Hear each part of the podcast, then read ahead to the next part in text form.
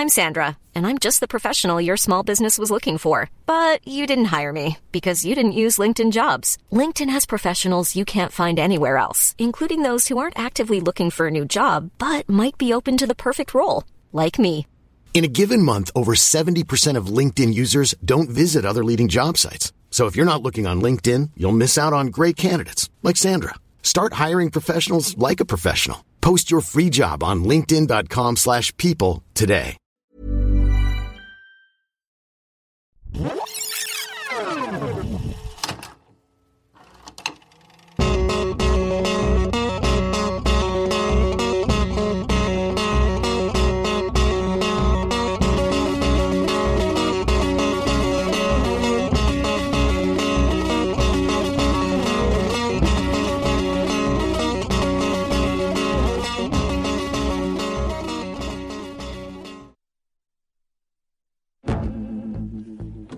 Going to do is I'm going to read a line to you from an opera.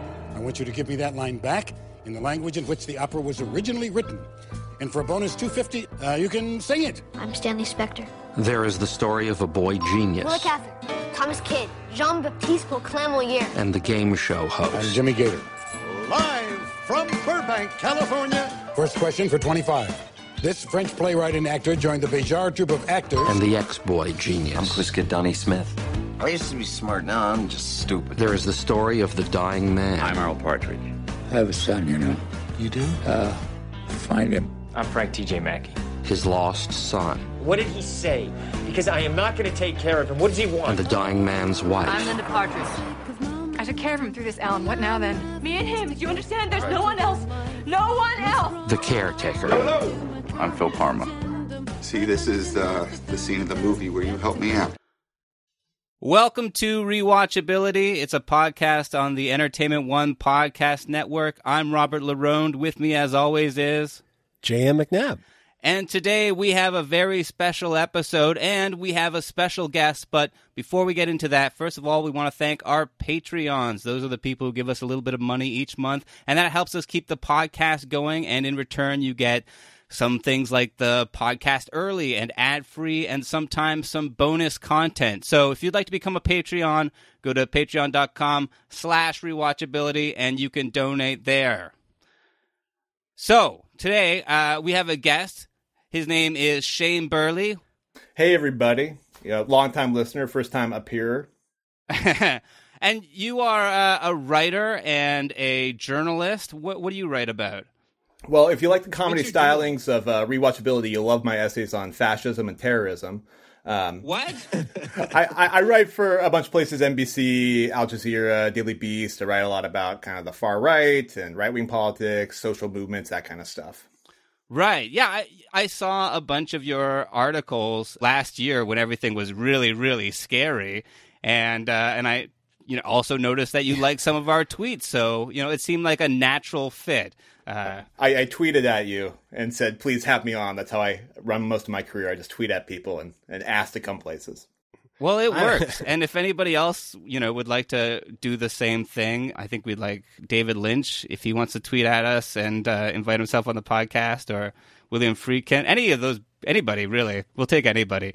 But thanks for joining us. Oh, you have some books as well, right? What are your books called? Oh, yeah. So most recent book is called Why We Fight, Essays on Fascism, Resistance, and Surviving the Apocalypse. That came out just a few months ago back in April. An earlier book, Fascism Today, What It Is and How to End It, about the fun stuff we've lived through in the last 4 or 5 years.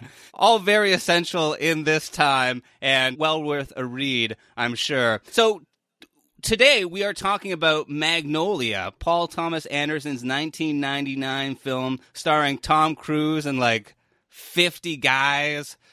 Shane, this was your idea. You brought this to us. Why were you thinking about Magnolia? Well, I was trying to think of movies that made a huge impact on me when I was young, and something that I haven't actually seen in a long time. So I actually didn't know how this would stand up. And it was one of those ones where you see kind of snippets or you see pop culture references to it. And, when thinking back to it, I didn't remember this movie being so bananas all the way through. And so I wanted to take it back. I think I'll talk about this throughout it, but it was much stranger and more intense than I remembered it. Right. Okay. All right. And are you like a big Paul Thomas Anderson fan? Do you consider yourself like a fanboy? Some people are. I was, yeah. And yeah, I don't think we mentioned this before, but I mean, this movie made, I should say, but I was especially then. Right. This movie made a huge impact on me when I was young. I went on to go to film school. I have a film FFA. I used to teach film. And this was one of the movies that was such a big moment for me when I was a teenager that it kind of set me on that course. It's one where I read the screenplay when trying to learn to write screenplays. It was one that made a huge, huge impact at the time. Oh, wow.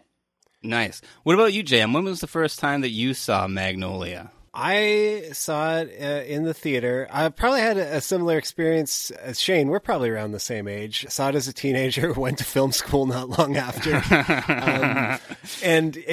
I remember loving it.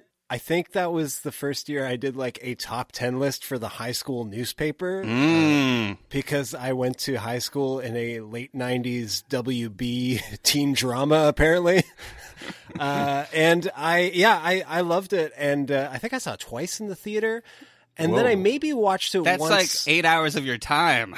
I know. You know, that was the weirdest thing watching it now because I had to watch it in two sittings. Right. Because that was the nostalgia for me was not the movie. It was just like, oh, the time I had to go see this movie twice for fun. But yeah, so I just remember like really loving it, really being that year, you know. I know there are even like podcasts dedicated to the year 1999 movies that came out. But I remember that being like such... Yeah, for people our age who are like just starting to get into movies in that same way or examine movies a bit more critically, like to have all of those great films come out in 99 was such a big deal and kind of spoiled you in a way because like... It sucks. And 2000 was such a bad year right thereafter. Well, they blew it all in 99. Like there's no gas left in the tank after that. I'm not surprised. But so it was just an exciting time to like be into movies. I'm trying to remember what Magnolia was, where it ranked on my list at the time. I think it was like number.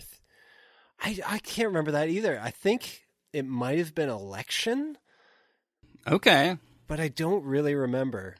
Being John Malkovich, maybe? Yeah, I looked up Roger Ebert's top 10 list for that year, and it was Being John Malkovich was number one. Oh, really? Oh, that's interesting. Wow. I remember loving it. What about you, Rob? Yeah, I didn't see this right away. I guess I had a little bit of a different experience from you guys. I feel like I had already seen Punch Drunk Love and Boogie Nights before I saw this. And then I saw it a little bit later. I first sort of knew Magnolia as the movie with the frogs because they referenced it on The Critic. Remember that show? I love that show. It was the best. And so when I found out that's what this movie was, then I was aboard because I needed to get the reference. But I remember it being... It was one of those movies that people talked about. Like some people, it was really highly praised by some, but also other people thought it was like bad. Like it was pretentious and awful and Tom Cruise is bad and it's way too long. And... I remember it being pretty good. It's not one of the ones that like really stuck with me at the time. The characters are, some of them are pretty alienating, but I definitely remember feeling like any sort of Paul Thomas Anderson cinematic experience is a experience worth delving into and absorbing in its full manner. So I hadn't seen it since then either. I probably hadn't thought about it in a long time. Earlier in the pandemic, I rewatched Boogie Nights. So I don't know. Yeah, I was game to watch it again. But yeah, it's not one of those ones that necessarily made a big impact on me. I think one of the big impacts from when I saw it, I can talk about this in different scenes, but I the first time I saw it by myself. And there was such huge audience reactions. There was like people kind of standing up and gasping. Some people walked out. There were people kind of like sob crying. And it felt like, because the movie, I mean, we'll talk about this. It's so melodramatic at times. And then to have that kind of reflected all around me, it just kind of ended up sticking with me for so long. Do you think everyone in the theater was like interconnected in some way? Like that guy's dad used to work for this person. And oh, wow. I do remember, you know, talking about the frogs and you know, your entry point to the movie being like a joke about the frog thing, like I do remember that being a big plus for me of the movie, was the shock of that, the surprise of that, like not knowing that was coming and it just being so audacious. I think if I'm remembering right, I think I read reviews at the time that kind of danced around it and just said something big happens at the end. I couldn't find one that kind of revealed it, you know. Yeah. They had come out at the time. And I remember that being kind of a tightly held, I guess it was earlier days of the internet, so it's a little easier to hide that kind of stuff. Yeah, no, totally. But yeah, it's such like, yeah, it's amazing that they did kind of keep that secret in a way that, like, I remember like the audience when I saw it, like all kind of like turning and looking at each other and no one knew quite what to think. Yeah, it is such like a big scene and so inexplicable. But I mean, maybe we should just get into it because there is a lot of movie to cover. Oh my God, we're gonna have to set aside a good 2 hours and 50 minutes. I had to make a chart of the characters. It looks like I don't know if you can see. It looks like the Zodiac killer's looks like Glenn Beck notes. Board or something. It's crazy. I mean, there are so many different characters in here. They are all interconnected. And yeah, there's all this stuff that happens. But I guess it starts with Ricky Jay telling us about a bunch of old-timey coincidences. Like there's this killer and the killer's names are the same name as the people. And then there's this boy who gets shot as he's committing suicide by his parents. Also, Patton Oswalt gets stuck in a tree in a scuba suit. That was shocking. Yeah. Did you look these up to see which ones were real? Well, I did see that some of them were real. The London murder one, where their names are the same as the thing, that was real. And I think also the one with the kid who jumps out the window and gets shot, that's not real, but it's based off a famous sort of like a legalism test. Or something. Yeah, it's like they teach lawyers, like, how would you prosecute something like this? It's kind of like the trolley test thing that's so popular right now. I think it was like someone had presented it as a legal hypothetical, and then that presentation was like posted on the internet. And it kind of became an online hoax, like an early online hoax. Like early 90s. Yeah. Mm-hmm. Wow.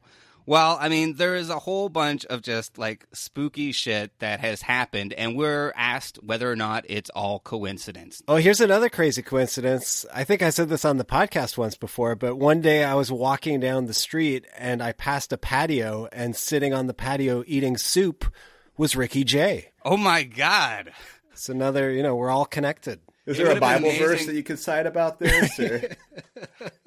which is the passage about soup? The magician eating soup?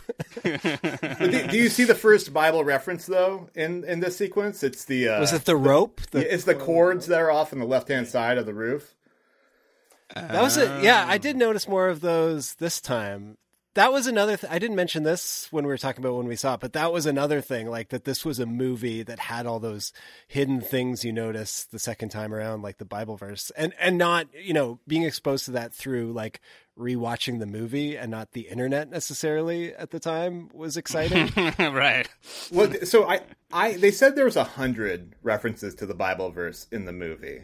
Oh, wow. And so I went through trying to count a few of them. I counted like 4 or 5, but when I looked up, like to look up, they were pretty loose. Like there are pieces of dialogue that supposedly reference it. I was like, this feels like a big stretch to say that some of these are really references to it. Well, isn't there one of them like the title Magnolia has 2 A's, one in the second position and one in the 8th position, and the Bible verse is it's Exodus 8:2. Yeah, it's Exodus 8:2. That's getting a little too Zodiac killer for me.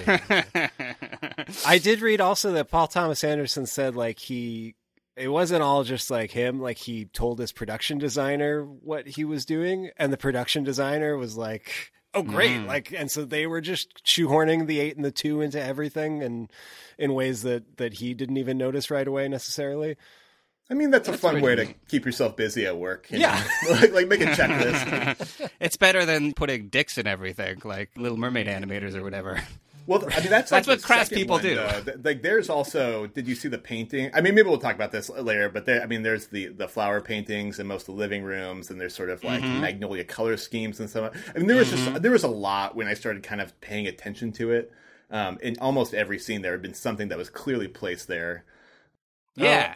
Maybe we'll talk about this later, but like the Freemason stuff, I never noticed that before. No, not until my rights. Anyway, we can't talk about that, brothers. Okay, but so there's all these characters, right? We have, let's start with, William H. Macy. He plays Donnie, the quiz kid. Oh, maybe we should start with, it all sort of revolves around this television show called Kids, What the Fuck Did They Know? Or something like that.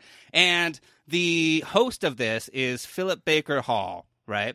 And there's like this little kid and all of this other stuff. But William H. Macy, he used to be the smart kid way back in the day, but now his life has turned out sort of pathetic, right? He's getting fired from his job. He is getting elective oral surgery to get braces to impress this bartender, and we've all been there.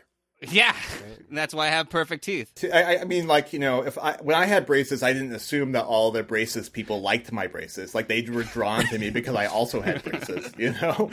Like, this was a really strange reaction. It is a bit of a leap of logic. I do love that, though. Like, it's just, you know, that's where he funnels his, you know, his efforts. It just makes it all the more tragic and sad. But, of course, he has a romantic rival in Henry Gibson, who is also competing for the affections of this bartender and seems to have, like, a little bit more money to work with. And this sort of, like, sends Donnie into a crisis, a downward spiral. And he ends up, like, having this whole confrontation with Henry Gibson, and they're quoting all these people, and, you know, he's saying, I used to be smart, I used to be stupid. It's really sad and pathetic. The sort of stuff that William H. Macy is amazing at. He is the best at being sad and pathetic in all of its different facets. He's especially good. Of the many speechifying moments that this movie has, his may be the best. Yeah. Where he kind of says almost like these non sequiturs that are exactly what the character is thinking with not even a shred of subtlety. When he does it, it has this kind of really human quality to it. Totally. Absolutely. Absolutely. We also have Philip Baker Hall. The H stands for humanity. We also have Philip Baker Hall. He is the host of the quiz show, and he has found out that he is dying of cancer, and he only has like 2 months to live. And he wants to make things right with his daughter, Claudia. And, you know, he goes to her apartment, and she is sleeping with some guy, and there's drugs on the table, and he wants to talk to her, but she doesn't want anything to do with him. She screams at him to get out.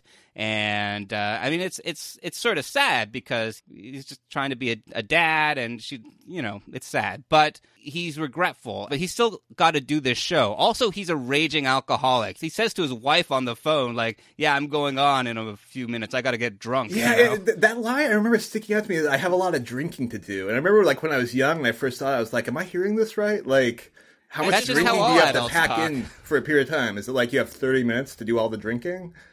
That's how Pat Sajak used to do it. Pat and Vanna before each show. Yep. But on this show, it's a game show that pits kids versus adults, and there are all these adults, including Luis Guzmán, and who my favorite part of this movie may be the fact that Luis Guzmán is seemingly playing himself. Yeah, no, he's credited as himself. So yeah. That's great. He's bringing his whole self to the role. It's perfect. But there's also a little kid who is sort of the person who basically the whole show spins around, because he's the really smart kid. He's the prodigy who seems to know everything, you know, from opera to more opera. He's the really smart one. And the other two kids, they don't demonstrate any intelligence whatsoever. Like, there's one kid that's just sort of a bully and one kid that's sort of full of herself. So do you still have to do homework? Not as much as I used to. Ever since we started, I haven't really gone to school much. I've had so many auditions. I don't have regular classes anymore. What do you do? They just let me have my own study time, my own reading time in the library. That's pretty cool. Do you have an agent, Stanley? No. You should get one. I'm serious. You could get a lot of stuff out of this. Like what? What do you mean, like what? Like endorsements and shit. Richard? Why did Cynthia? You can get free stuff from people that want you to endorse their product. Commercials, sitcom, and MOW or something. What's MOW? Hello, movie of the week. But this kid, he's really special. He seems like he's bright, and he really loves just, like, learning. And he asks about the weather station at the TV station because he's curious. Problem is, his dad fucking sucks. He's like the only non-complicated character in the movie. It's like you see him like reading like a guide to buying a new car, and he's like berating his son to continue. You know, yeah. He's reading like a brochure called "How to Emotionally Abuse Your Kid" by Jamie Spears. Oh. Sorry, too soon. Too soon. She's free. Yeah, now. That's what I was about to say. That's true. You're right. It's not soon enough. Not soon enough. But can we just for a minute talk about the Freemason thing? Because this is where it crops up. And I certainly didn't notice that the first time. You're going to have to explain it to me because I'm not actually a Freemason. Well, it's... Peek in. It's when Philip Baker Hall's about to go on and Ricky Jay, who plays a character in it too, who is maybe also the narrator, I guess. It's always weird how he plays this like character who may or may not be like omniscient. Right, yeah, he is God, but he's also a Freemason because he's got a big Freemason ring on his finger. Oh. And then when Philip Baker Hall's about to go on, he says like the Freemason like sign off, basically. Oh. I can't remember what it was, but then Philip Baker Hall's like, "Don't start that shit now," or something like that. And then there's like one of the symbols in the game show set is like a Freemason thing, and then there is a book, and one of the shots of the genius kid reading all these books are laid out on the table, and one of them is like a guide to Freemasonry, and the last name of the author is also spelled the same as Tom Cruise's character. So there's something going on here, and I'm not sure what it is. I couldn't find anything about it, so I kind of felt like maybe his dad was just like, you know, in Masonic Lodge 72 or something, and that this was like a kind of a... I think it's just probably a bit of fun, or you know, it's the key to unlocking this whole movie. Absolutely, it's probably not that. Freemasons out there who want to invite us into your sacred rites, just so that we can find out what this movie's about, please. I'm good. It's like they inserted at the beginning of Mulholland Drive or something. Right. This also came out the same year as Eyes Wide Shut, which wasn't that full of, you know, Mason stuff. Oh, yeah. Mm. It's all connected. Well, yeah, anyways. Well, that also features Tom Cruise, who is a character in this movie. He plays Frank T.J. Mackey, and he is like this... how do I describe... He's like a self-help dating guru. Pickup artist guy. Pickup artist, that's the word, yeah. And, you know, he's putting on this, like, big conference to all these, you know, sad, pathetic dudes, and he says things like, what is it? Is it? I don't think you should say any of the things he says. Just... This was maybe the biggest one that stood out to me. I kind of was waiting for it, but I remember it being sort of like, I don't know, kind of a lovable, like, foil or something when I was young. Right. And it doesn't read like that at all anymore. I think, you know, like, we now have, like, incel murders and things like that. And also Tom Cruise's performance is kind of tied to Scientology now, so it doesn't come across nearly as neutral. But, yeah, right from the beginning, I was like, this is reading way more sinister and way uglier than I remember it. Yeah. Yeah. Yeah. I remember just being also kind of, like, confused by it. Like, I didn't totally understand like that this was a thing. I still don't totally understand how it's a thing, but I guess he was based on like a real guy who actually wrote books and had infomercials. He was based on this guy Ross Jeffries. I looked this up, who sort of was like the first guy to do these like workshops and stuff. And he has some great advice for how to get women. Let me tell you. I mean, it's sort of like the self-help version of brainwashing. It's like, these are techniques to confuse women to like you and that kind of thing. Right. And like, there's like YouTube videos and stuff of him, but like I read some interviews where he was watching all those videos, and that was kind of how they got the whole Seek and Destroy program. Yeah, I remember it being like gross at the time, but still thinking, yeah, his performance was so charismatic. But then also like watching it now and like, yeah, having, you know, I certainly didn't think of it as, you know, it was laying the track for like the incel movement that is so toxic and upsetting now. Like it certainly has different implications watching it as an adult 20 years later. Absolutely. I mean, it is a bold performance. He's also, it's weird that he's like, to watch it now, having it be like, because I remember like part of it was like he's playing this disgusting character, but you know, he's also acting so like flamboyantly and oddly and you know, he's just chewing the scenery. But then like a few years later, that's just what Tom Cruise was like. Like I remember this was like the Cruise Breaking Bad, like it was Eyes Wide Shut, and then he grew his hair long. That was a big thing. There was all these like, you know, magazine covers with, you know, Cruise with long hair, and then they did the Mission Impossible 2. So I was like, this must be the new era of Cruise. It was kind of like the Cruise-a-sance. Right, yeah. Because he was nominated for an Oscar for this, wasn't he? Yeah, I think he lost to... No, I'm forgetting. For Cider House Rules. Oh, Michael Caine? Maguire? Yeah, I think you're right. Yeah, that sounds right. Yeah, I think there's something like a little like how, you know, I don't think Tom Cruise would say most of those things, but like the performance read more to me like the real life persona of Tom Cruise than it probably did in 99. Yeah, absolutely. And we find out that the Tom Cruise character, is the long-lost son of Jason Robards, who is also dying of cancer. He's, like, very close to the end. He's being looked after by Philip Seymour Hoffman, and, you know, he's just about to slip away. He's got a wife, Julianne Moore, but he wants to get in touch with his son, who he abandoned many years ago. And the woman who is interviewing Tom Cruise, her name is Guinevere, she is, like, breaking down the sort of mythology of Frank McKay, and she discovers all of this. Oh, Mackie. She discovers all this stuff about his past, like he was lying about his father being dead, obviously, and about his mother being alive, because, in fact, we find out that his mother died of cancer after Jason Robards abandoned them, and he had to look after her, and then he was finished being raised by another person. So, but he doesn't want that to... obviously get out there, because that would, you know, clash with his image. Also, he has some other internal things going on. So he, like, stonewalls the woman, and then at the end of the interview, you know, says some misogynistic things to her. It's not cool. I sort of feel like that's where the part of the performance that stands up, or not maybe stands up, but that stuck with me now, that's sort of where it begins. He kind of freezes and stares at her for this period of time, and then tries to go back on stage, and is like unsuccessful at keeping going.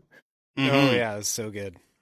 Yeah, no, he loses his shit, and he's definitely lost his composure. I love and hate that shot when he's like getting up to leave, and the camera doesn't move with him, so it's just like Tom Cruise's crotch across from the woman's face. Yeah.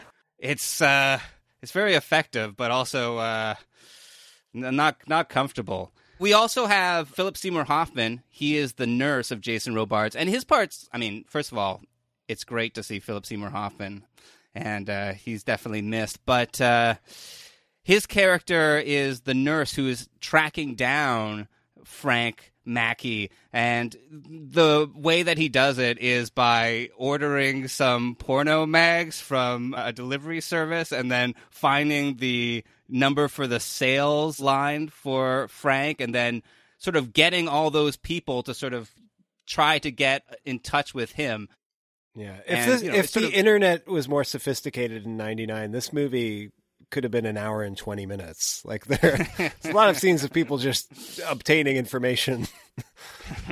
You know, he's also the only sort of understated character in the whole thing. And not that that the characters aren't kind of fully formed, but they are a little bigger than life. There's a melodrama aspect to it. Like, they feel kind of big, except for Philip Seymour Hoffman, who's kind of quiet, who has this kind of like these quiet, like crying bouts throughout it that are really, really subtle in comparison to the kind of the big explosions that come from everybody else.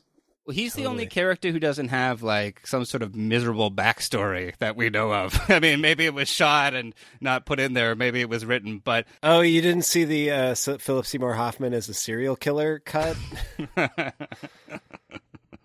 I mean, that would tie it all together. No, I think he's kind of like the heart and soul of the movie, really. His performance is just so good. And you're right, Shane. Some of the performances are just so big. I was watching it with my wife, and she's like, most of the female characters in this movie are just like screaming maniacs for 90% of the movie. I mean, by about 10 minutes in, I was like, I felt like it was really, the energy was really high, and it just kept going. It never kind of let off, you know, which it was, every scene was escalating, and it did that for 3 hours. And with like those performances, they were so huge. You know, it kind of felt almost like a Coen Brothers movie where like the characters were maybe a little bigger than life, but still relatable, almost like totems in a way. It also kind of felt like talking to someone at a party who just did a ton of coke for 3 hours, which is weird because the end of the movie is kind of like the kind of resolution is like, hey, a character might stop doing a lot of coke. And it's like, really? Because she could have made Magnolia.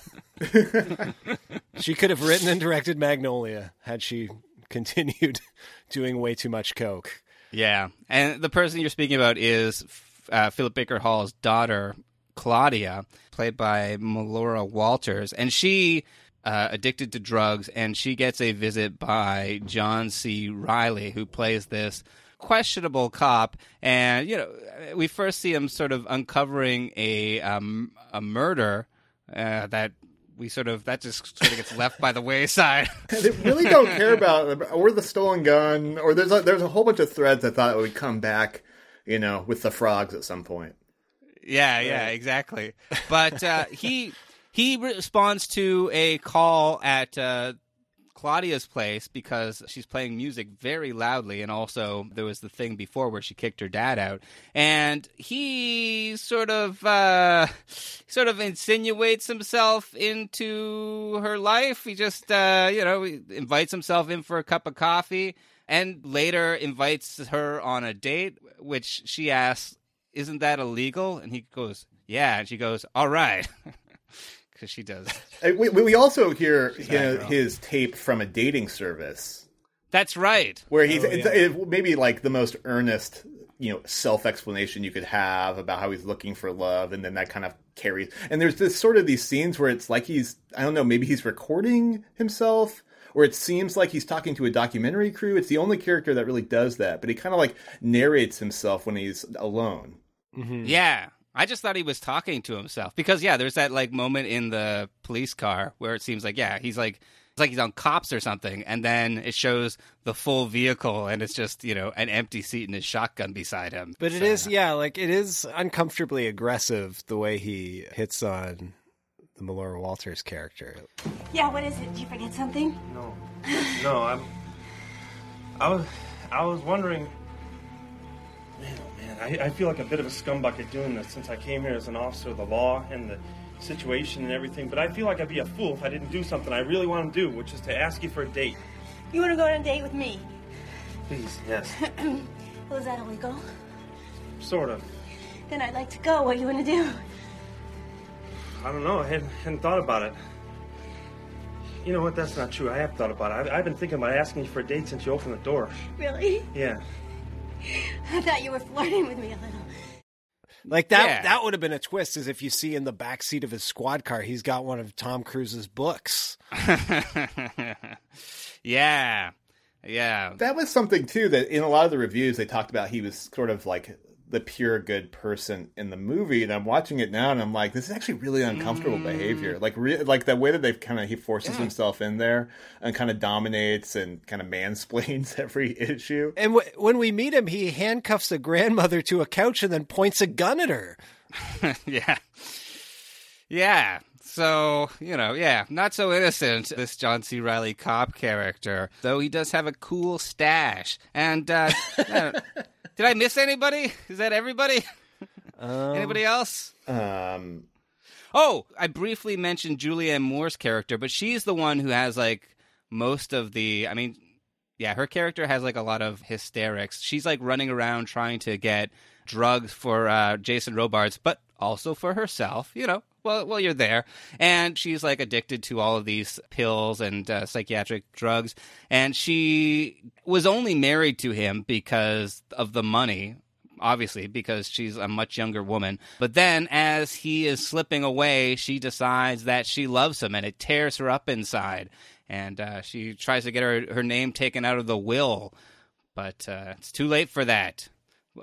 And if she says that she doesn't want it, you know who gets the money? Tom Cruise. A, he's got enough. B, he's just going to spend it on Scientology crap. She seemed really concerned that he would get the money, and from the story that we're told, it didn't seem like Tom Cruise's character did anything wrong with his parent. And so I wasn't understanding why she was so concerned about him getting money. Right. He had the gall to be abandoned by his father. Like, her husband had said at one point, like, no, Frank can't have anything. And I'm like, so you bailed, and then, like, you know, 30 years down the line, no money either. Yeah, that's true. Well, he is very sleazy. Maybe she was, like, familiar with his persona and just turned off. I don't know. But then the movie is kind of like at the end getting the two of them to sort of grieve together. Yeah. There was a lot. I remember at the time there was a lot of kind of unkind descriptions of her character. And I actually kind of felt the most empathetic to her throughout it. And I kind of like there's a lot of these scenes where she kind of breaks down on other people. And in most of those scenes, you know, like after, you know, having dealt with like the death of family members stuff, I was like, no, I kind of understand. How dare you call her lady? I do kind of get that. Oh man, those pharmacists were so, yeah, you can't, that's, they teach you that in pharmacy school. You can't be like, so what are you using this for? What, you're going to party later? Like, they can't ask that, let me tell you. Oh, okay, sorry. No, I don't. No, yeah, totally. Like, I get where she's coming from, but it is like of the big performances we've been talking about, like hers is maybe the biggest. Yeah. But like you said, like she's going through something terrible and she's on a lot of medications, so like maybe that is exactly what she would be like in real life. Yeah, it's possible. Also, meanwhile, on the game show, Stanley, the kid who is the sort of prodigy, he needs to go to the bathroom. And, Jam, I'm sure you know what this is like. Kids, they always have to go to the bathroom. Oh, yeah, I thought you meant because I've peed myself. No. I wasn't going to bring that up, but... Well, it's funny, when I was watching it, I did have to go to the bathroom, and I was holding it. And then when that happened, I was like, I should really pause it and go to the bathroom. It was, you know, the third hour of the movie, so... Yeah. Yeah, that's fair. But yeah, he keeps telling the adults that he needs to go to the bathroom, and they keep telling him to wait till the commercial break. Even though like the show keeps pausing for Philip Baker Hall, who is either, you know, suffering from the effects of his sickness or just drunk. Okay. We can't really tell. This is the other crazy thing about this movie is this game show is, for one thing, it's live. Which is like, what is this, 1956? Like, why would this show be live? And secondly, it's a kids' game show in the 90s. Like, people would be slimed. There would be, like, some kind of crazy mascot. Isn't this the same show that Jeff Foxworthy had? You know, where, like, you have a fifth grader. Aren't you smarter than the fifth grader? Yeah. So I feel like they got the idea from this, and they just ran with it. Do you think Jeff Foxworthy was watching Magnolia, and he was like, shit. He might be a Freemason. I don't know. Oh, my God. You might be a Freemason.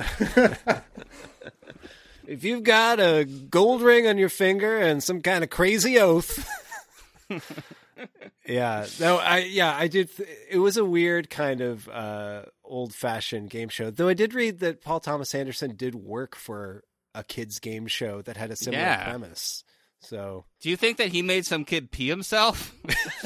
And this movie is asking for forgiveness. But you notice that, like, so Philip Baker Hall collapses in the middle of it, and the kid has peed himself. And they stop it for a minute. They stop it for a few minutes, and they say, is everyone good to go? No one changes. There's no change. Nothing happens. They just kind of restart the game show. Yeah. At that point, it's, you know, the kid's got to take some responsibility. Like, they shut things down for a good 15 to 20 minutes when he collapsed. Like, well, his dad did scream at him for a while, so I don't think he was going to go anywhere. Yeah. You know, yeah. I mean, if that happened now, like, everyone in the audience would be like on social media, be like, shit is happening on this game show. Like, the kid peed himself, the host collapsed and started swearing at the producers. Yeah. But all the stories sort of progress. And then just as everything's feeling like it just couldn't get worse for fucking anybody, they sing a little song. There's a little musical interlude, which it kind of like, it's such a like release of tension when the Amy Mann song starts playing. It's finally like the first opportunity that you really have to like breathe a little in this movie, because there's so many terrible things and everybody's just like drowning in their misery. You know, there's a lot of pieces of it that sort of draw attention to itself. It's like the little weather cards that like show you that clearly you're gonna be watching the weather soon for some reason, or like, you know, the kind of, there's all these like lines, like what is it, they keep talking about the past. People will have these kind of lines that seem to come out of nowhere, and sometimes literally looking directly at the camera when saying them. And then like the song sort of felt like that. There's times when like Amy Mann music's playing, and it's literally what the characters would likely be thinking without even like the hint of subtlety. And the song has felt like sort of the peak of that. Mm-hmm. Well, I mean, Paul Thomas Anderson has admitted as much to writing this while listening to a lot of Amy Mann. And in fact, I think he says in the liner notes of the soundtrack that this movie is basically an adaptation of Amy Mann songs, which is, you know, maybe like simplifying it a bit, but there is a lot in there. If I'm remembering the story correctly, and I didn't look into this before the podcast, but what I remember hearing at the time was that, you know, they were friends, and she basically was recording her new album and gave him a copy of the songs, and he was listening to it as he wrote the movie. And then instead of releasing that as her next album, it just basically became the soundtrack to this movie, which was also something I didn't mention when we were talking about our sort of previous experience with it, is that I, like most people in 1999, had that CD and listened to it constantly, right. Which was funny because if you had that CD, it was like 80% of it was a new Amy Mann album, and then there were like 3 Supertramp songs at the end. Good deal. But, I mean, those songs were super iconic at the time. I mean, I remember that being almost like the Garden State soundtrack was later or something, that like I remembered that's just hearing the opening songs brought me back to it immediately. Oh yeah. Yeah. I mean, the credits roll over like her cover of the Harry Nilsson song, but other than that, it's like, you know, and I think there is something like you're saying, like when they sing along to the song, it doesn't come out of nowhere. There's all the things you were talking about, Shane, and there's even just the fact that we've been hearing all the Amy Mann songs throughout it. Like if you weren't familiar with that conceit going into it, I think it would, you know, it would make sense that the movie would address the fact that we've been hearing the same voice over and over again. It doesn't make any attempt to sort of place you in the real world in a way, you know, like there's these little like moments that are very self-conscious. I mean, the actors, I think particularly like John C. Reilly is so earnest in the performance, and there's never kind of like a winking at the camera about what's happening. But the way, like, with the kind of exaggerated shots, there's always zoom in and zoom out. There's, like, these weird focuses on text. So, like, there's obviously a lot of the, like, biblical references. There's things that you'll catch throughout that don't feel like a naturalist movie at all. And then, of course, you get to this moment where they're all singing this song that they supposedly all know, except no one's ever really heard before. So it's not like, it's, you know. So it ends up being, like, it's very, very self-conscious. Totally. And that bit... I don't know if you guys watched Ted Lasso, but they did that on a recent episode. I think it was even the same song. that they had all the characters sing along to, like in Magnolia. Oh, really? Yeah. So, I mean, even that scene has become, you know, kind of an iconic moment from this movie. Oh, yeah. Absolutely. Yeah. More stuff happens. I don't believe it. It was so much. I didn't remember it being this much. There was some. I mean, there's a scene. There's this. I mean, that like it comes in. There's just one punch after the other. Each individual 5 moments of this movie feels like a lifetime. It was so much. And so, like, I was thinking that scene with Philip Baker Hall and his wife, where it starts with her kind of like trying to offer him forgiveness for all his guilt he feels. And then at the end, she's throwing him out and saying that he deserves to die alone. I remember at that point, I was like, I don't know how many more of these scenes I can take where it's just one after the other after the other. Yeah. Yeah. Well, I mean, that's like the low point in terms of like the character's morality or whatever. I mean, after the show, Philip Baker Hall comes home and tells his wife that he's dying and also confesses so that he can, you know, presumably die with like a, you know, an easy conscience or whatever, that he cheated on her several times, all the time. And she can forgive him for that, but she asks him about why the daughter won't speak to him, and she says that she knows that he molested her, and he says that he can't remember it, you know, maybe because of all the alcohol, or maybe he's just lying because he doesn't want to admit what a piece of shit he is. I love you so much, Rose. I'm not through asking my questions.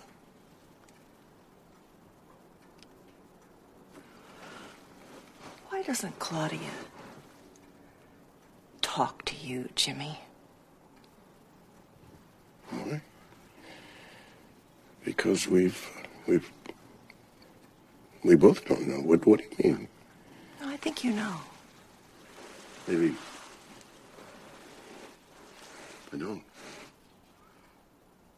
Say it, Jimmy. But, I mean, that's like the hardest part of this movie, I think, is, you know, seeing that character make that turn. Because up until then, I mean, you're sort of sympathetic for him. I mean, he's an old man. He's dying. You don't know the reason why. He's estranged from his daughter. But you think maybe it's because she does a lot of drugs and has sort of like isolated herself that way.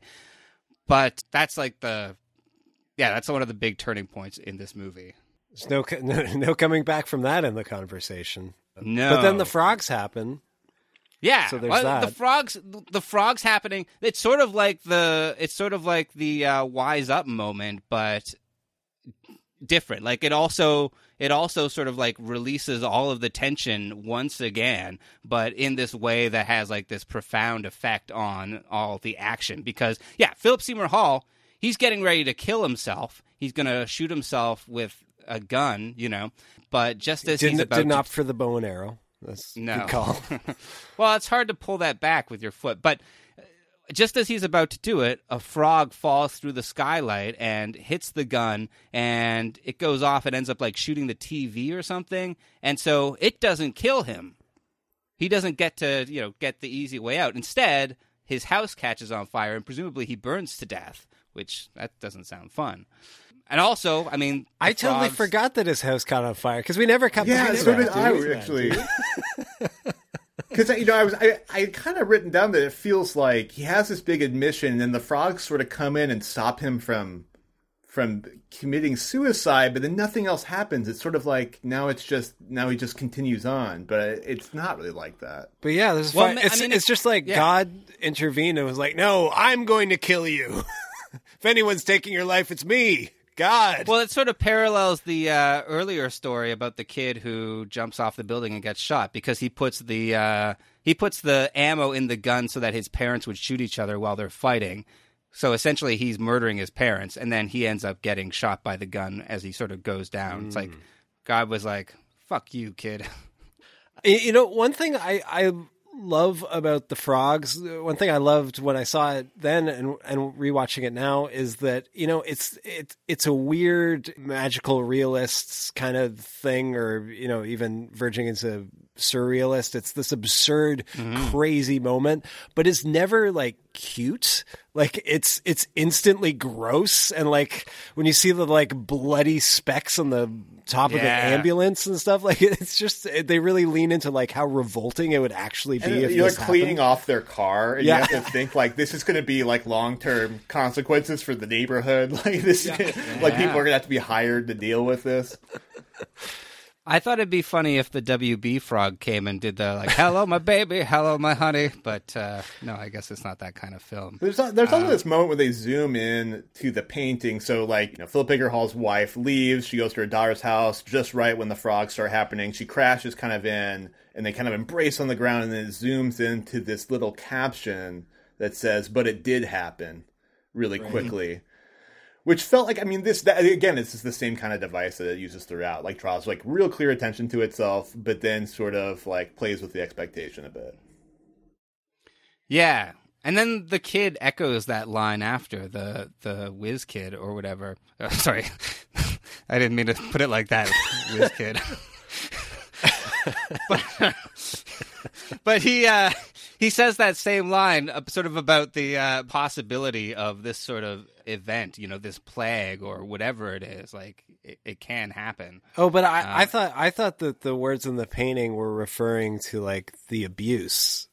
I think it's referring to both. Oh, okay. I mean, it is referring to the abuse, but then like metatextually, it's like about whatever this mysterious force is. I watched the video of the Roger Ebert review at the time, and he had another reviewer on who didn't like the movie and talked about how absurd that was. And all of a sudden, he interrupts her as he does, and it's like, "But it did happen. It did happen." And, you know, he writes about that in his review, like, you know, it happened 8 times in the 20th century, so it does happen.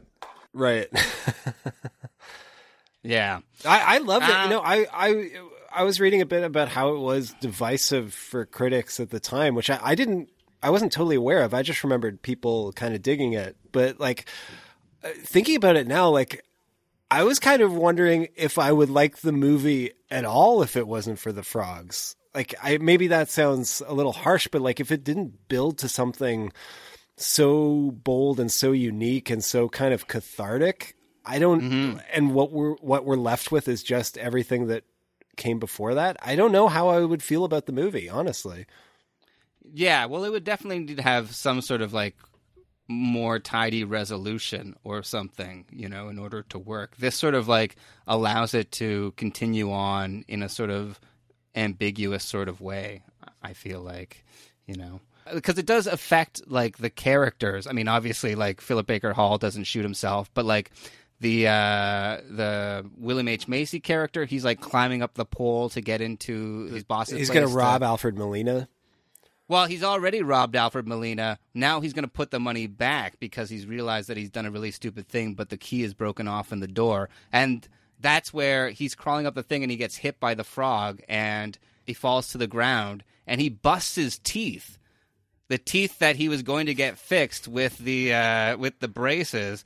And it's like that old Twilight Zone episode with the glasses. I mean, this is one of just the so many threads that when I saw this, I was like, how – I don't know, like the number of events that are just packed into these sequences, you know. Mm-hmm. But it does – I mean, it does affect every single person. So, like, I got the impression that maybe the daughter wouldn't have let her mother in if it wasn't for the frogs raining down, that changed it. Tom Cruise has to stay overnight because the frogs are there. I think we didn't even talk about the overdose – I think it was an overdose that Julianne Moore's character has, and she's in an ambulance. Mm-hmm. The ambulance gets hit, and it flips over when they're like kind of, you know, hitting frogs everywhere. So it's like every single person has some kind of like basic intervention, I guess by chance. Well, yeah, or whatever. I mean, I don't know if like Paul Thomas Anderson is saying in this movie that there's like a higher power who's intervening or something, but. It definitely affects some characters positively, and then it affects some characters negatively, you know. karmically, you might say. I don't even really see it as, I know there's all the Bible stuff leading up to it, but like I just see it as like this great absurdity that kind of like, yeah, levels the playing field for all these characters and forces them to like, yeah, like you were saying, Shane, I hadn't even really thought of it in those terms, but like, yeah, like literally like changes how they're starting out the next day. Like, yeah, I just think that it you know, there are, you know, things that happen in real life that are, you know, completely blindside you. And I feel like in a way this scene in the movie captures that more than any kind of dramatization of the real things that blindside you in real life can do, if that makes sense.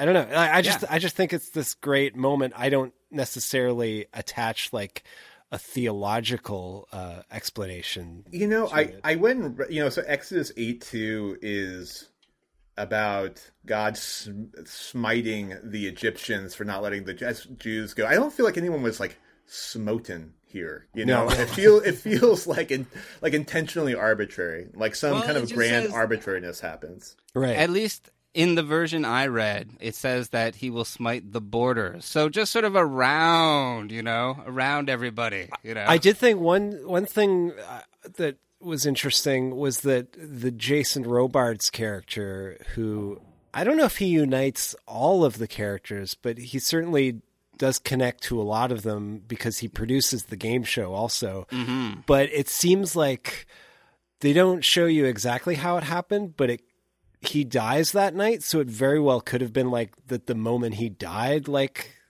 the frogs started raining. Possibly. Also, the moment where he's given the morphine, in the liquid morphine, that's the moment that the Wise Up starts playing. So, oh, okay. He's definitely, his lifeline is connected through the movie for sure. Yeah, and then after all of that happens, it sort of wraps itself up. John C. Reilly lets Donnie, the quiz kid, go free after he puts the money back. Julianne Moore and Tom Cruise. Tom Cruise has gone to see his dad, and, you know, they've had some sort of something. And, yeah, Julianne Moore and Tom Cruise are sort of, you know, grieving together at the end. Also, John C. Reilly goes and sees Claudia, even though she told him to never see her again, and it seems like they're gonna, I don't know, maybe have some sort of positive future together. And there's like a minute and a half long shot of a song playing and her staring into the camera, which felt like the correct conclusion for this movie. Yeah, for sure. And then she thanks everybody for coming out, and she reminds them to put their popcorn bags in the receptacle on the way out. Yeah. And the other thing is the little kid. He's like, "Hey, Dad, don't be so mean to me." And Dad's like, "Go to bed." And again, his dad doesn't care. Like, it's the one character that can't be touched in this movie. That guy sucks. You know what? The frogs missed that guy. He needed a fucking frog or two, right? Yeah, right in the kisser. Just like a frog, just hitting him in the groin or something with a comical sound effect. Yeah. And I think that's everything that happens in Magnolia. Sure. So we'll be back after this break. We have the behind the scenes and the trivia. Don't go anywhere. I'm Sandra, and I'm just the professional your small business was looking for. But you didn't hire me because you didn't use LinkedIn Jobs. LinkedIn has professionals you can't find anywhere else, including those who aren't actively looking for a new job, but might be open to the perfect role, like me. In a given month, over 70% of LinkedIn users don't visit other leading job sites. So if you're not looking on LinkedIn, you'll miss out on great candidates like Sandra. Start hiring professionals like a professional. Post your free job on linkedin.com/people today. Welcome back to Rewatchability. We are talking about Magnolia. We're here with Shane Burley, and believe it or not, I have some very tough trivia questions for the both of you. This is just like a game show, you know? It's like kids versus the adults. So don't wet yourself. If you need to go to the bathroom, that was what the break was for. Too late. Okay. So I have so many trivia questions because I thought that some of them might get ruined in the, well, we talked about the movie, but maybe we'll get through all of them. I don't know. Okay, so Henry Gibson's character's name is Thurston Howell. Which classic TV show also featured a character named Thurston Howell? Oh, I think I know. Jam, you want to give it a shot? Is it Gilligan's Island? It is, yeah. Oh. Thurston Howell III was the professor or something? The professor, yeah. That's right, yeah. Interesting. What does it mean? Yeah, does it mean why would he be named Paul Thomas Anderson was watching Gilligan's Island too much? Yep. Yeah. Yeah, I don't know. I thought that was interesting. That is interesting. I didn't know that. Yeah, I mean, that character is pretty amazing, and you know Henry Gibson's always great. I will say, I think that we mentioned him in Gremlins too. We mentioned this character, I think. I will say that I rewatching it now, like I kind of feel like the supporting characters, like the ones that aren't like totally the focus of the stories, do seem like far more interesting in a way. Like Henry Gibson is so great. Philip Seymour Hoffman, as we talked about, is so great. And then April Grace as the interviewer with Tom Cruise is so amazing. Like there's something about all of these like side characters who we don't like totally explore the inner lives of that seems like in a way, maybe it's because we don't get all of those details that it's more tantalizing, but they do all feel like fully present though, right? I mean, there's like these moments where like because there's so much camera movement going through it, particularly at the game show, where like there's so much happening on each side of them that it feels like you're kind of thrust right there, that you're in partial conversations and like people there's a lot happening, which is part of what it sometimes feels like a full frontal assault, you know, like there's the music is really intense. It's really in the forefront. There's all these people coming in, walking in and out, talking. There's tension in almost every scene between at least two people, sometimes groups of people. So it's a lot. It is exhausting. Yeah. But I mean, I was thinking about like, how did, I mean, this is dumb, but like, how did adults react to this movie when it came out? Because like, when I saw this when I was like 15, I was, eager to meet the movie more than halfway and like be assaulted, like you said. But like, if I was like 40 and I've got kids and I'm tired and I go out to the movies, I don't know if I would have the like mental bandwidth to process everything that's thrown at me in this movie. So I could see why people would be turned off by it.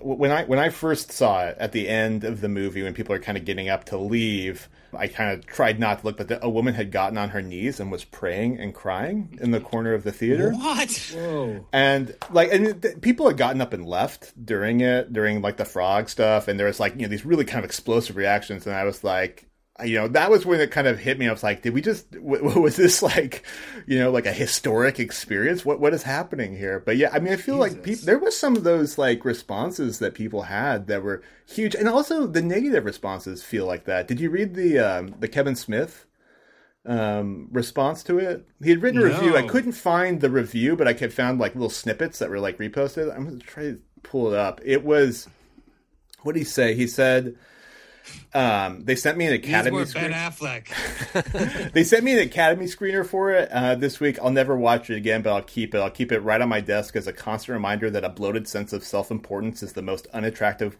quality in a person or their work. And then he said it was a cinematic root canal. Wow. That's brutal coming from the director of the Jay and Silent Bob reboot. Well, I remember, I think in one of the Jay and Silent Bob movies that came out around that time, I think there was a joke about Magnolia. Magnolia fan, yeah. Yeah, I saw that. Yeah. And I remember, like, not getting it. Like, because I just lived in a bubble where, like, my three friends and I all loved that movie. So I was like, what? I thought everyone loves Magnolia. What? So he actually had like a real grudge against it. Oh, so yeah. Like, I'll blow it. I still love this movie. But, I came in, and I think probably just because I'm watching it like this way, but there is... It is not a subtle movie in a lot of ways, and it's not. It is incredibly heavy-handed all the way through, and so I at least understand, I think, where some of that response came from, even if I don't really share it. Oh yeah. No, I totally get it, but not from Kevin Smith. I don't get it, but yeah, yeah. I guess that. Yeah, the auteur behind Tusk. Yeah. I mean, look, I like, you know, Kevin Smith seems like a nice guy, but it seems like an odd criticism coming from him. Okay, so which movie was the song Wise Up originally written for, or was originally supposed to appear in? Oh. Mickey Blue Eyes. That's right. What, really? No. Oh, I'm thinking like Wise Guys, you know. See, that would have been a coincidence, hey. You know? Just things lined up, fate lined up. You have any idea? Well, it would have been that movie is just coming out then, so it would have been the same year, right? Mickey Blue Eyes? No, the song came out at the same time as the movie, right? It did, yeah, but it was supposed to be used for something else before that. Okay, I'll just tell you. We've actually mentioned it on the podcast before. It was supposed to be used for the movie Jerry Maguire. Oh, wait. Was it not used in Jerry Maguire? No. Well, originally, Cameron Crowe, he wanted to put the song in his movie, and he had heard like a demo recording, and he really loved it. So yeah, he wanted to put it in his movie. But then when the studio version was given to him, he didn't like it as much. He thought it wasn't as sad, and so he passed and put something else in his movie. And then I think when it came out on DVD, possibly after Magnolia had made it a huge song, he was like, maybe I should put this fucking song in my movie. That would also reinforce my fan theory that at the end of that movie, Jerry Maguire moves to Los Angeles and changes his name to Frank T.J. Mackey. Yeah. It sort of makes sense. They're the same charisma. Do you think Amy Mann was like, this song goes with Tom? Did you watch her music video that goes along with the movie? No. Yeah, no. She green screens herself into every major scene in the movie and just kind of sings in the direction of the camera, right? Like sitting right next to each character. Oh wow! I remember like Wonder Boys did that too with Bob Dylan, like hanging out with Michael Douglas. That was a weird trend. I do remember that the song was nominated for the Oscar, and it was the year that the Oscars were like, nobody likes watching these songs, so let's have all of the people who are nominated for Best Song on like one stage with dividers in between, and we'll have each of them play like 15 seconds of the song and combine it all into one segment. And so like Amy Mann sang part of Save Me, and it was really weird. Oh, man, is that what people complain about? That there's too many songs in the Oscars? You know, in the 4 hours of the Oscars, it's the four songs that really drive the length of it. I thought this movie was nominated for more awards, but it was only nominated for, I think, song and Tom Cruise. Maybe, or was he nominated for the screenplay too? Maybe he must have been. 3 nominations. I don't have any more information. Yeah, so I think it was a screenplay too, but it wasn't nominated for Best Picture. It wasn't nominated for Best Director or anything. Wow, that's it was surprising. Nominated for Tom Cruise in a supporting role, Best Writing Screenplay directly for the screen, and Best Original Song. Yeah, and it won none of those. But I mean, like we said, that was like 1999. That was the big year. I have another question for you. Which 3 alumni from the television show Deadwood appear in this movie? Oh, Deadwood. I know one. One is his name Jim Beaver?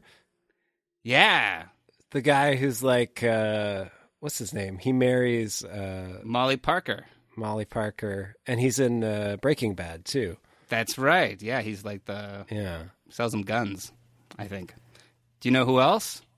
Wait, how many are there? 3. I thought I was going to have my Magnolia trivia down, too. This is tough. Whoa. Okay, well, I mean... Wait. Okay. I'm keen to guess. Was Alfred Molina in Deadwood? Alfred Molina was not in Deadwood. Jam, what did you say? No, I just let me think about it for a minute. I feel like I can get it. No, I probably can't. Do you want a hint? Yes.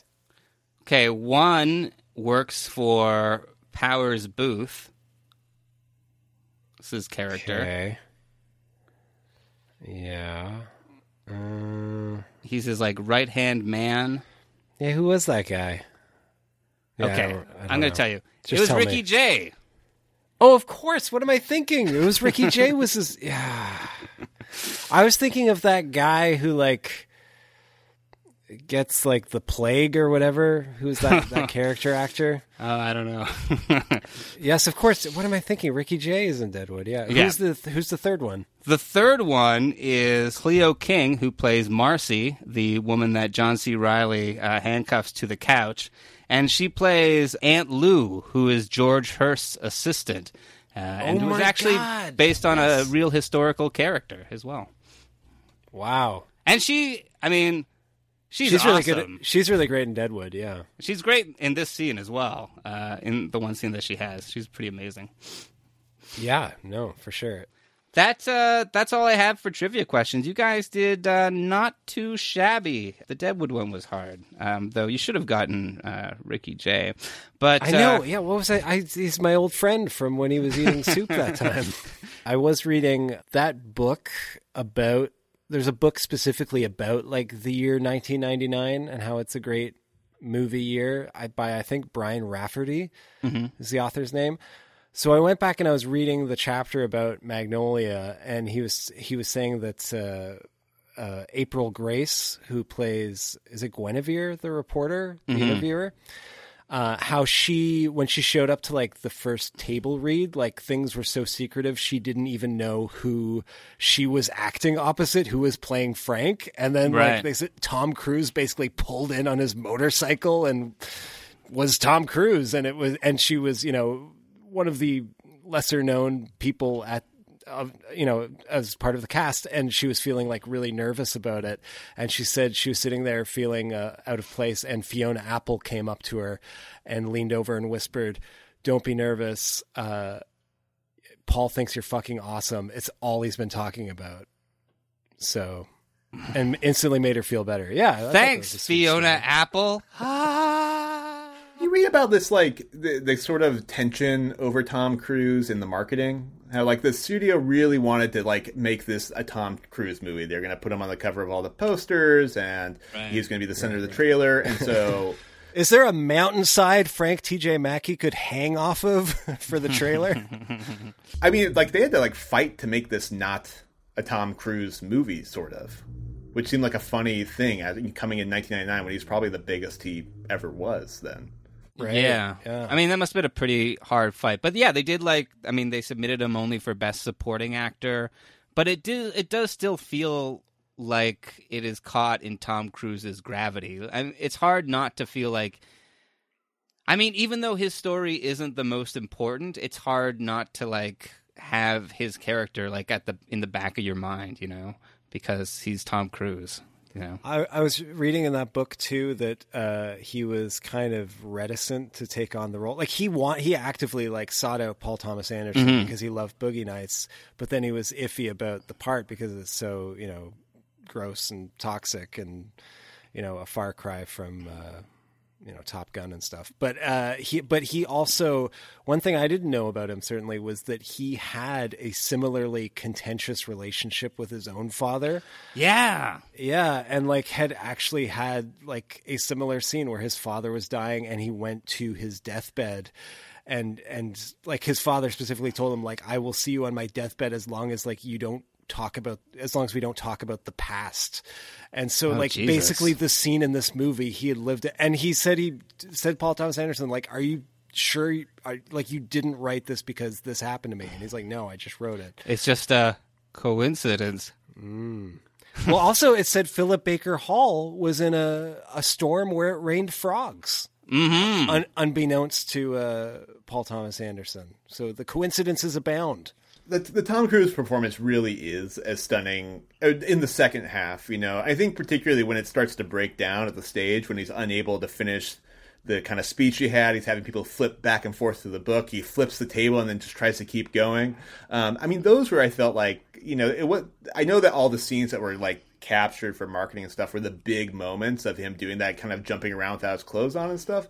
But it was actually that later stuff where he was just kind of tripping over his words that seemed to be the most impressive. Yeah, absolutely. Yeah, totally. I mean, he's great when he gets disarmed a little bit, you know. I mean, I think it's pretty easy for him to play like a charismatic asshole for some reason. But yeah, and the scene where like he's, you know, his story is first being sort of chipped away by the journalists, and like he kind of like, you know, recalibrates his lie, and like you can see him like forming the thoughts that as he tries to like gaslight her about his contrived backstory. I love that whole, yeah, he's fantastic in this movie. Yeah, he's really good. So Paul Thomas Anderson, after the success of Boogie Nights, he was basically given a blank check by New Line Cinema. They said that they would bankroll whatever he came up with. And he had started coming up with like the imagery and some of the storylines for this movie while he was editing Boogie Nights. And he wrote the script over like a week at William H. Macy's cabin. And he got so much done because he was afraid to go outside because he saw a snake. Yeah, I read that he actually hid inside for about a week, you know, peeking out to see if a snake was there. Yeah, which that would be a great service for like writers, people with writer's block. Be like, just like deliver a snake outside their door, and then for however long they need to complete their manuscript or whatever, you know, it's a service that we provide. That's how Indiana Jones wrote his screenplay. Sounds like the Quiz Kid's dad. No, the trick is to abuse them in little ways, you know? That way the past will catch up to you years later. I read in that same book, and I should mention the name of it because it is quite a good book. It's Best Movie Year Ever, How 1999 Blew Up the Big Screen. They mentioned that Paul Thomas Anderson, I don't know if it was after he started writing the script or whatever, like he thought maybe he would do just a small movie after Boogie Nights. And then he said he went out to dinner with Warren Beatty, who wanted to meet with them. And he said he'd go to dinner with Warren Beatty as long as they went to a restaurant and not a house, because he said, if I'm going to eat with Warren Beatty, I want everyone to see it. And he said they were out at dinner and Francis Ford Coppola came up to him. Mm. And they were talking, and Francis Ford Coppola said, whatever you're going to do next, make it the biggest movie you can. He's like, because, you know, they're going to give you anything you want, and that's never going to happen again. So, like, think of the biggest thing you can do and do that. And so that's, pretty much what he did because of Francis Ford Coppola. I didn't hear the Francis Ford Coppola part of that story. But, yeah, I mean, basically he had all the money and all the control. And so, yeah, it started as a sort of intimate thing. There's also a documentary, a behind-the-scenes documentary. I don't know if you guys saw it, called That Moment. I watched part of that. I watched, like, you know, like 20 or 30 minutes dotted through it. They were showing, he showed Network on set and showed Ordinary People and a couple of things. Mm-hmm. What I found enraging was how young he is. Right? He's like this, like, 20-something-year-old in, like, this big baggy shirt that he hasn't tucked in, and he's wearing, like, sneakers, and you're like, wow! He's, like, bossing around Philip Baker Hall. It's like, whose kid is this? I mean, obviously, it's a pretty solid picture. At one point, they talked about Burt Reynolds doing the Earl character, but he refused to do it. Did you read any of the Burt Reynolds feuding on this? No, I didn't. Yeah, I guess he was real pissed about the way Boogie Nights turned out. He didn't like Paul, said they got in fights the whole time, and he said he would do it over his dead body. I guess there was a few people that were discussed to do the Earl character. Yeah, well, I think Warren Beatty was one of them. Jason Robards was cast, and then he had to drop out because he had a staph infection, and so they talked to George C. Scott about taking that part, but Scott wasn't interested. And then George C. Scott, who just a few years earlier played an anthropomorphic cloud of pot smoke in a PSA against drugs, but he said no to Magnolia. Well, didn't he insult the script, say that the writing was terrible? Yeah, like, I think so. They had, like, tossed it across the room. Like, this guy can't write. This is going to be a terrible movie. Yeah. Well, and this is no Day of the Dolphin. You got him there. But eventually, Jason Robards came back. And, of course, this was his final role. He passed on shortly after. And it seems like a very, like, poignant performance being like, you know, this actor who is kind of saying goodbye in a few different ways. Yeah, it's really good.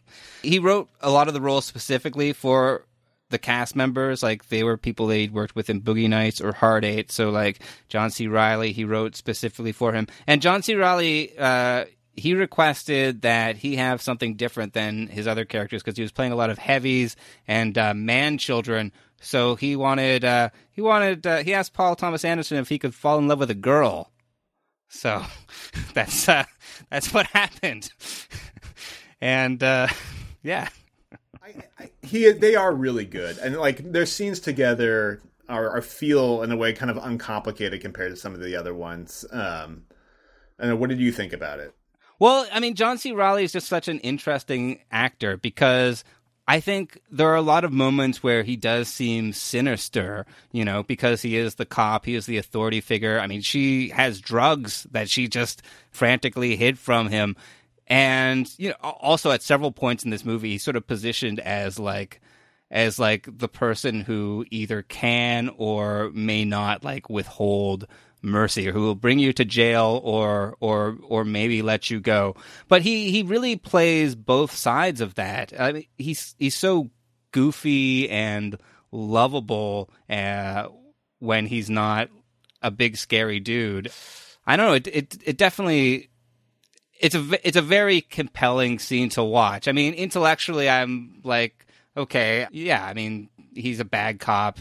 I mean, yeah, I think the movie knows that. I was unclear about like how the movie wanted us to view his policing. Yeah, I kind of felt the same question about Tom Cruise in a way. You know, like there seemed to be like. The characters, I don't want to say like let off the hook, but they're forgiven very easily and very quickly. Like we're kind of told that they're, you know, these are very human things, and so we kind of give them a pass, even when some of the things aren't that passable. Like the Philip Baker Hall character, right? Yeah. Well, I don't think we're supposed to give him a pass. Well, yeah, like he actually was smoten. Yeah. Well, I do think like yeah. Partly because I think maybe the performances are the strongest, or maybe because like it's just how well they're written. But I think, you know, some of the parts in this movie, some of the characterizations do feel more like sketched out or like rough than others. They don't feel quite as like fully fleshed out. And like when you get to the end of it, I think like two of the strongest characters, two of the characters that we feel we've kind of investigated the most are like this guy who, you know, whose job is to spew this misogynistic awfulness into the world and, you know, con these terrible men out of their money, and also this guy who, you know, at a late juncture in the movie admits that he sexually abused his daughter or basically does. And they're, you know, kind of the two characters that I kind of feel, you know, feel the most lived in, or it feels like the movie kind of gets the most, and it does feel a little uncomfortable that the two most awful people are the ones that feel the truest. I don't know if that was by design or not.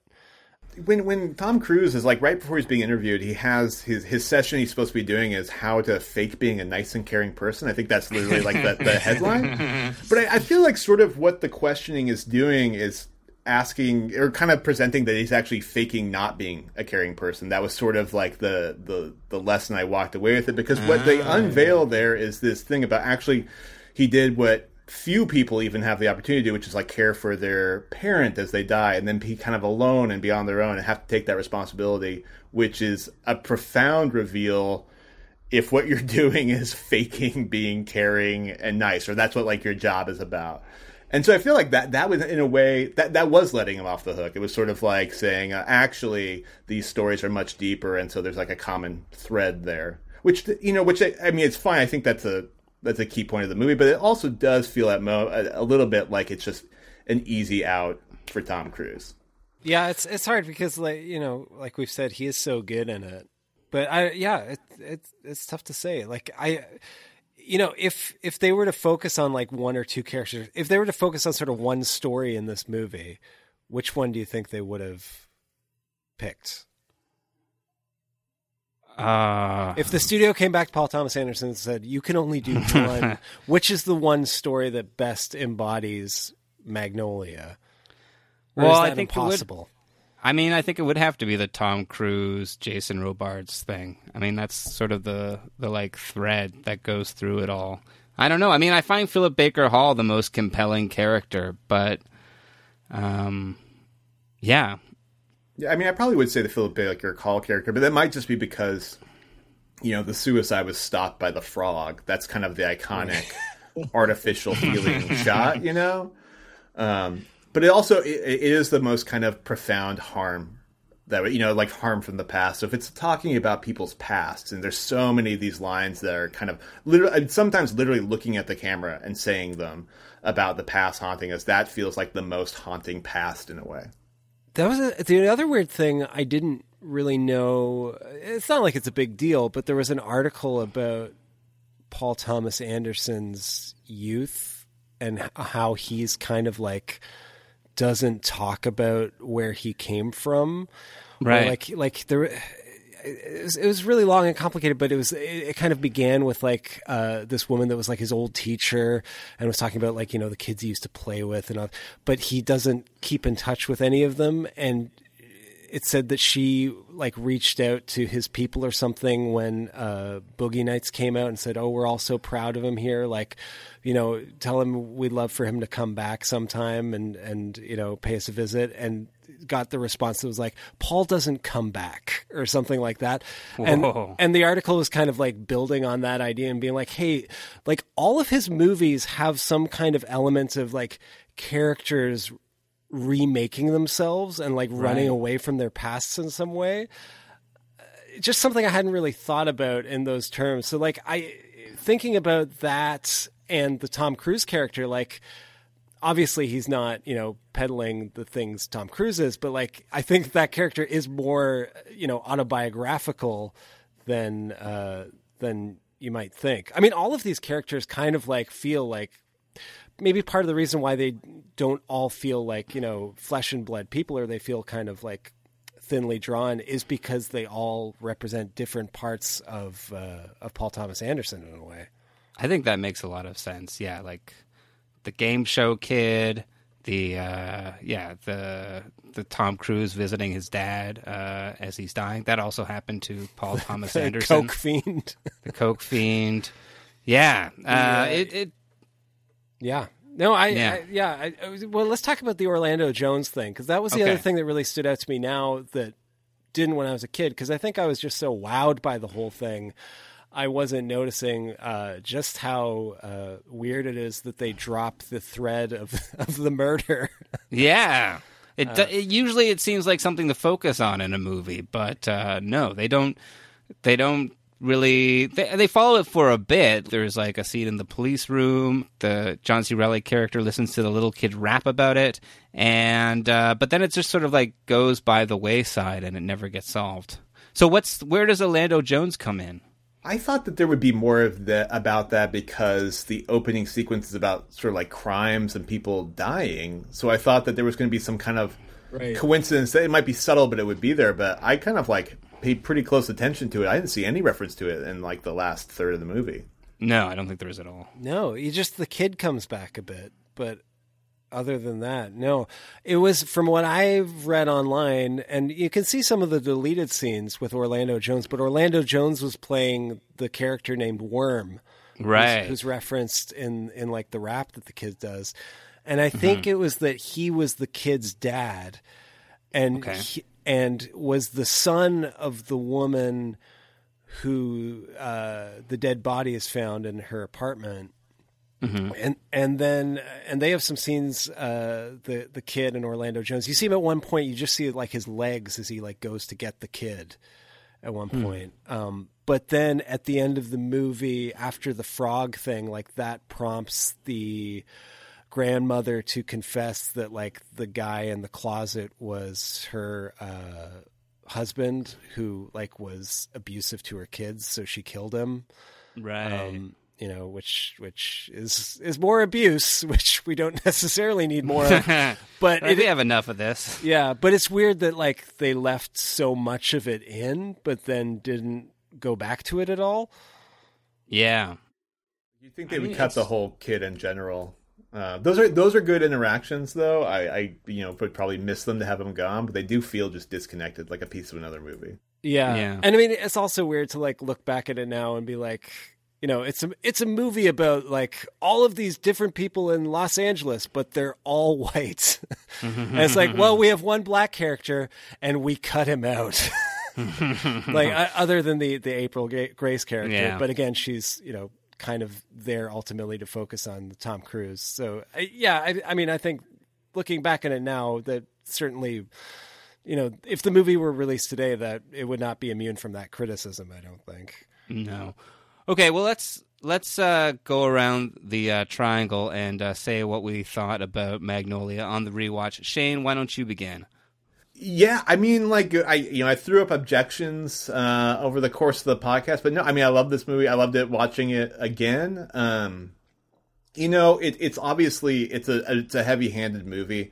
And when I was talking to my wife about this, she made the comment of, like, don't you feel like it kind of earns its melodrama a bit? And I actually, that is kind of how I felt about it. I feel like the length of it, the fact that you commit for that long, that you actually do kind of slowly get to know the characters. The dialogue does feel not natural, but it feels normal in its space. Like, it feels like it commits to its own kind of movie space, and I kind of buy it and buy into it. And because it kind of knows that it's making itself obvious, I think it kind of revels in it, like with the little like gags, the little text boxes and things like that. It ends up kind of setting you in the space for it. And I think it did it a lot better than a lot of movies came later that tried to do this profound interconnection thing and didn't quite master it, or were too serious and didn't kind of have, because like we didn't talk about this, but there's a lot of really funny things in the movie. Like, do you remember the dog eating the morphine pills and then gets carried out? Oh yeah. I remember watching that and being like, so is this a dog? No one cares about. I also love the part where William H. Macy crashes his car into the convenience store and like someone runs over and goes, "It's Quiz Kid Donnie Smith." And like but also the earnestness of it. There's so many of these things where they talk about how they deserve love and things, which are something that I think in less capable hands would have been really hackneyed, but actually came across really sincere and endearing. So yeah, I think it's very rewatchable, though. I don't know if I'll rewatch it soon. I felt totally drained after 3 hours of this movie, where every scene just felt like an emotional battering ram. So I'll probably have to, I don't know, drink some protein first or something. Okay. What about you, JM? Yeah, I mean, I still like this movie quite a bit. I mean, it really goes for it. Like you said, it's so earnest. It's hard to like, even criticize it, because it wears its heart on its sleeve. It's like everything. It's the most movie. So, and it's such a big swing. I do think there are, things I don't love about it. One thing that cropped up for me in the ensuing years was like, seeing more of like its influences, like stylistically, his early movies are so, Scorsese like, and then there's also, I don't think I'd seen any of those sort of similar Robert Altman movies where it's a big cast of characters like Nashville or Shortcuts, which this is a lot of like. So I think, certainly seeing it and just thinking it was this wholly original, crazy thing, that I don't have that reaction to it anymore. One thing I appreciated about it more now watching it was, like we said, like it's so dense and so much happens and it's so crazy, but also like the actual like time period it takes place in is such a short amount of time. And I love that like it's a long movie set in such a small space of time, and it really has that feeling of like a day passing, like when it starts to rain and then it's just raining in all the characters' lives, and then like the night comes and then the weather clears up. Like you feel like you're moving through this day and evening with these characters, and I kind of love the feel of that.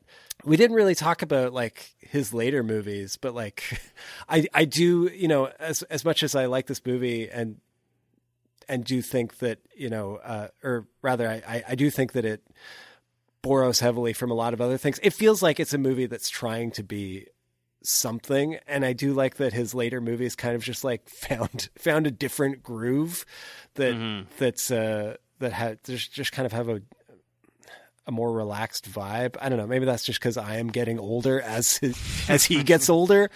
But yeah, I don't know. Yeah, it's Magnolia. I can't not enjoy it because, well, maybe enjoy is the wrong word because it was a barrage of sadness and misery. But no, and it feels so of its time. Like I wrote that about a bunch of times because it does feel like the kind of there was a lot of movies that did this, like reaffirm the kind of beauty of the mundane and stuff. And I kind of thought of like those like montages in American Beauty and stuff that were like really set the tone of that year about a lot of these things. But also, like, compared to, like, the later movies, this feels, like, utopian almost. Like, it's this upbeat, positive thing versus these really kind of intense, dark, complicated movies that came later.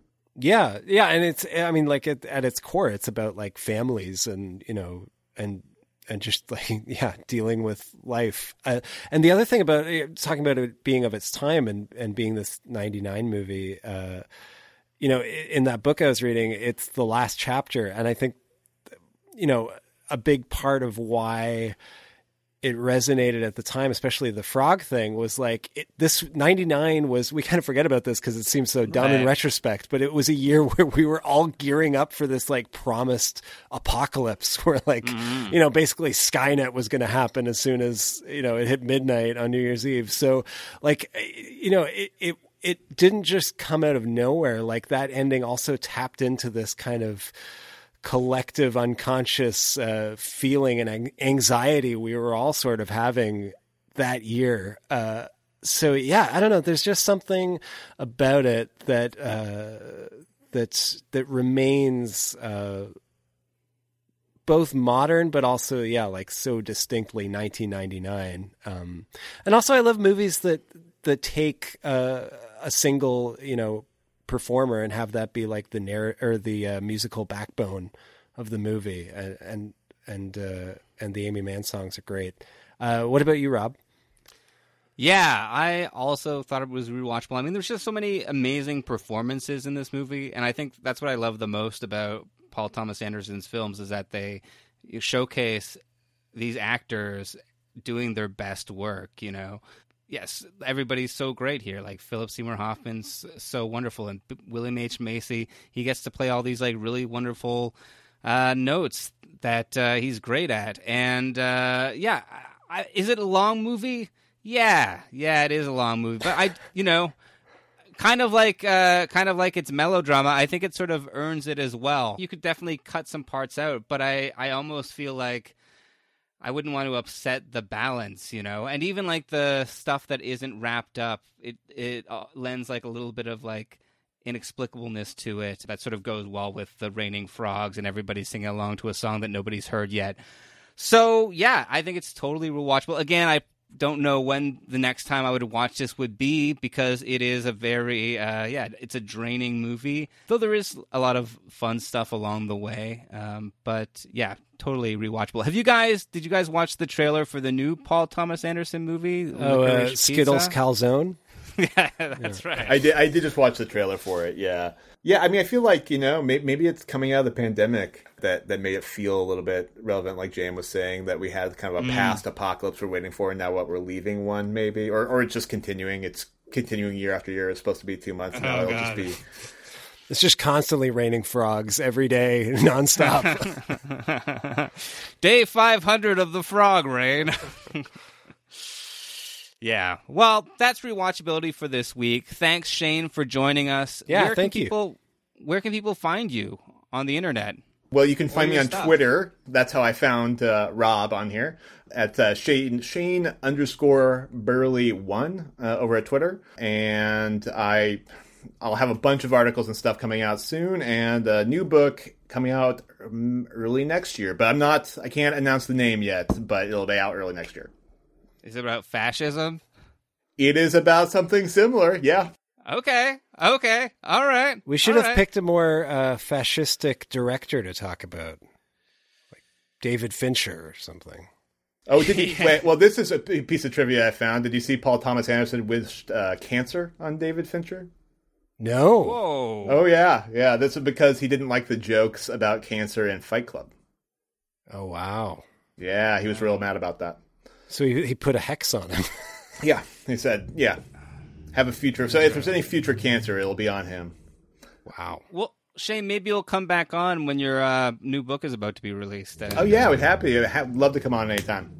Awesome. So you can find Rewatchability on Apple Podcasts. You can subscribe there and leave a review. You can listen to us basically anywhere, I think. If you want to request a movie for us to watch, you can do that at rewatchability@gmail.com or on our website, rewatchability.com. There's a speak pipe thing. You can leave a little message there.